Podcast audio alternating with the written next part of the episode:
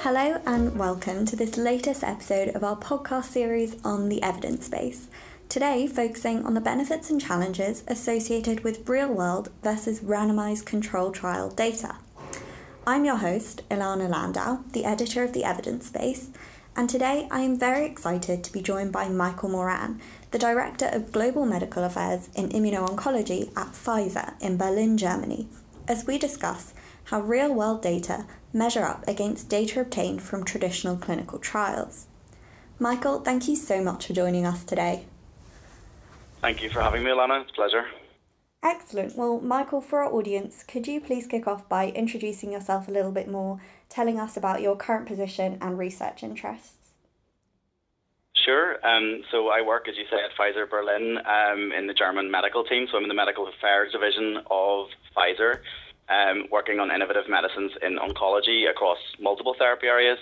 Um, prior to my role in Berlin, I worked in Pfizer UK, and prior to that, I was a clinical academic uh, surgeon in the NHS, uh, working in London uh, with focus on head and neck oncology. So I'm a doctor by training, but with a research interest in molecular pathology and molecular epidemiology, which I think was probably the springboard for my interest then in real world evidence.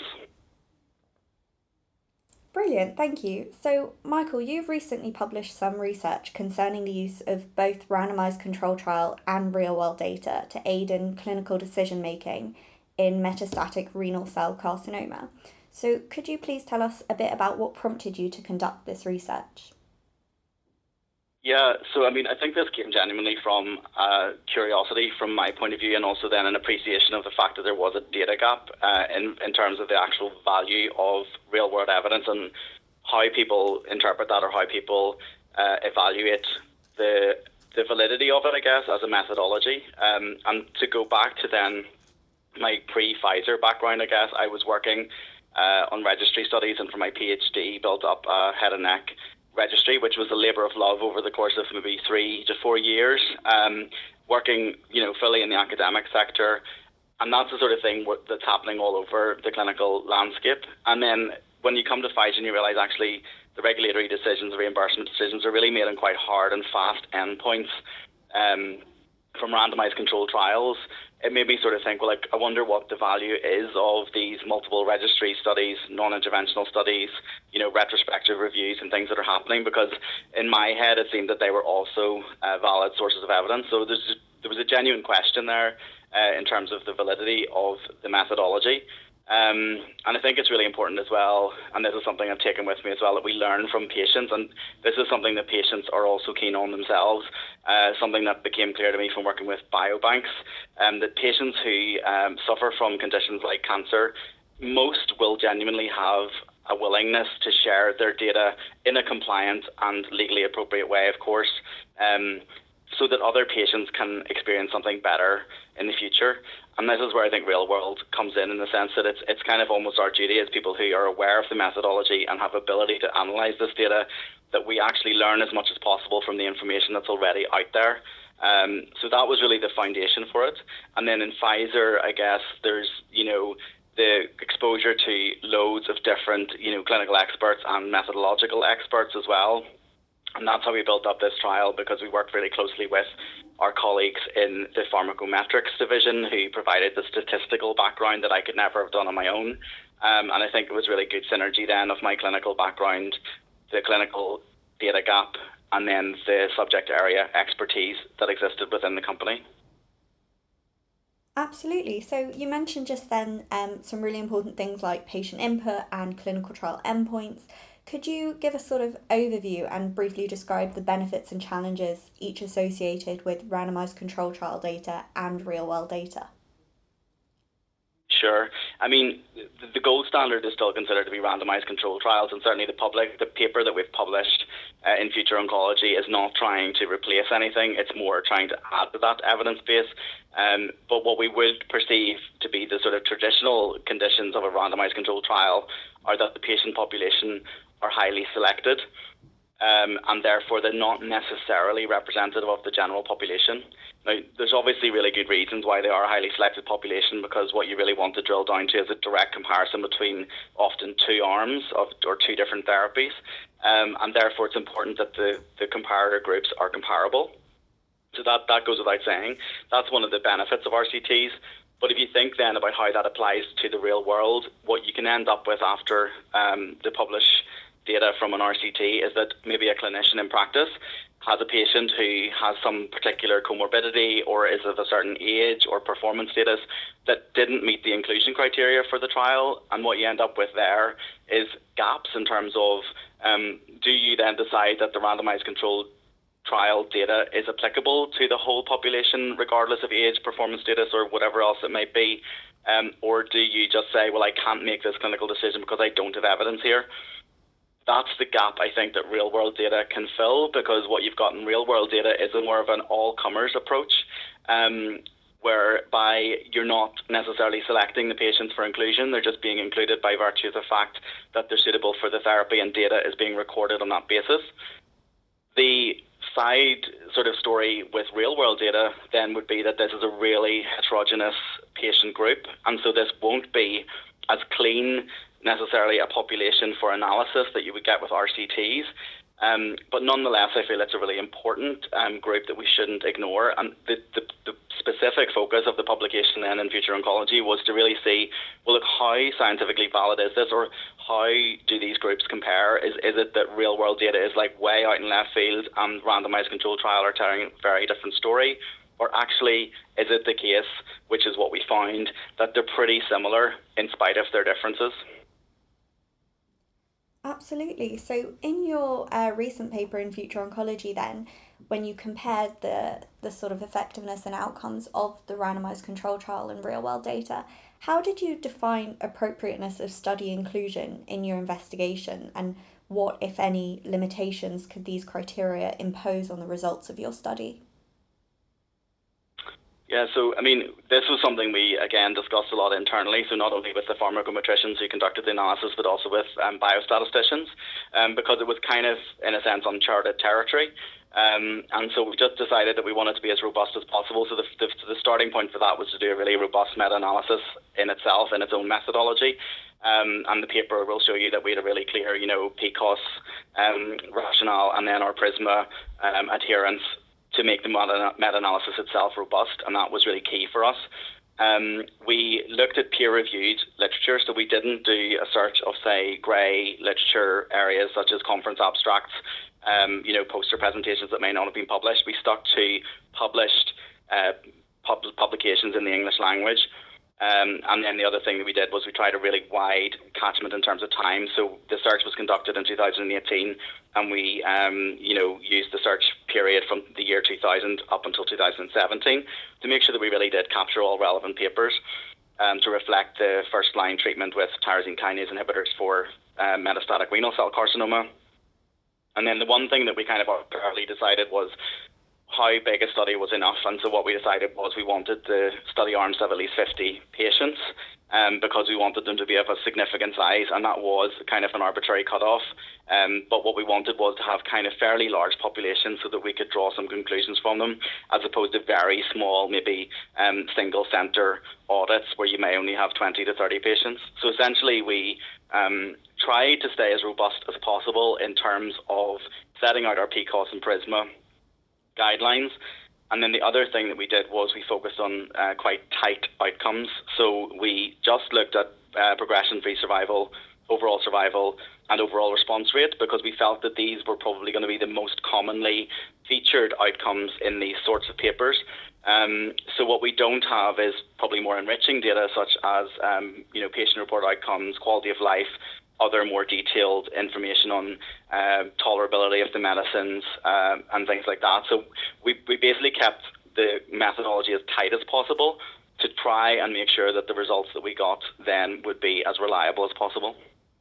Absolutely. So, from the experience that you had then in conducting that, what were some of the main challenges that you came across with the real world studies and conducting uh, real world investigations? Did you find that there was a lot of missing data, etc.? Yeah, so I mean, the, the key thing is I think the heterogeneity of the studies and the fact that you know with real world you um, are not going to have uh, as neat, as neatly co- collated or curated um, data sets. Um, but I think that kind of points also to the importance of understanding how we work with those data sets because we don't want to have a situation whereby you know there could be a slightly you know less than perfect database, data registry, whatever in you know, in a hospital or a network of hospitals that we just decide to then ignore. So I think it's important that we learn how we cope with imperfect data. So that was also an important learning, but it's certainly a limitation. Um, the other thing with real world, what you'll have is the patients aren't following a trial protocol. So there is some deviation then as well from from treatment. So what you can have is um, patients may have a treatment break, and this is something that uh, you know in first line uh, metastatic renal cell carcinoma sometimes can happen for the right reasons, in the sense that you know the patient may be doing well on therapy with good control of disease, and their uh, clinician may decide to pause the therapy for a while and, and wait for progression to then re-challenge with the tyrosine kinase inhibitor. Um, or you could have the same thing whereby the patient breaks their therapy because of maybe a tolerability problem, um, and, and a real world study won't necessarily pick up the difference between those things. It'll just simply track the fact that the patient took a break. Um, the other thing that we don't really have data on often with real world is dose adjustments, whereas in a clinical trial, you might have quite specific guidelines in terms of dose uh, reduction in the case of poor tolerability, or in some cases, dose escalation, um, if that can be tolerated and is thought to be efficacious.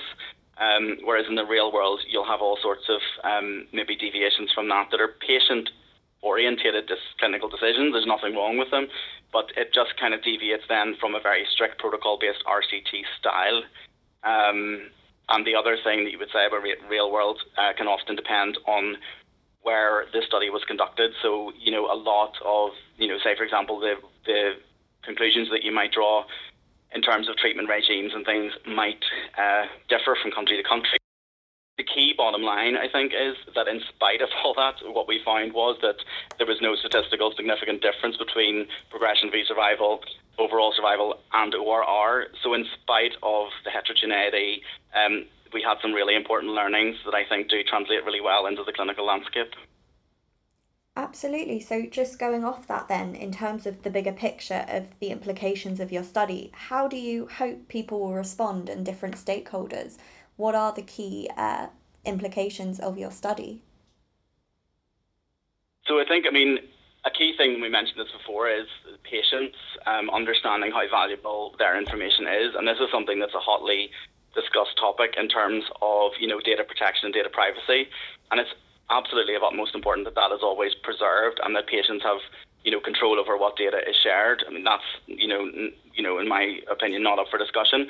But what it can kind of build towards is it shows patients how relevant what they would see is maybe their day to day data, their kind of normal, their clinical notes, their electronic patient records, and things like that it shows how valuable that can be for other patients because once you group people together and gather this data, there are some quite significant learnings that can be made about, you know, efficacy, also about, you know, tolerability, and really just to help us learn more about A, diseases, and B, the treatments that we prescribe for them. Um, so I think from patients, it's really point, really important that, you know, they can understand how much uh, value their own information can provide for others.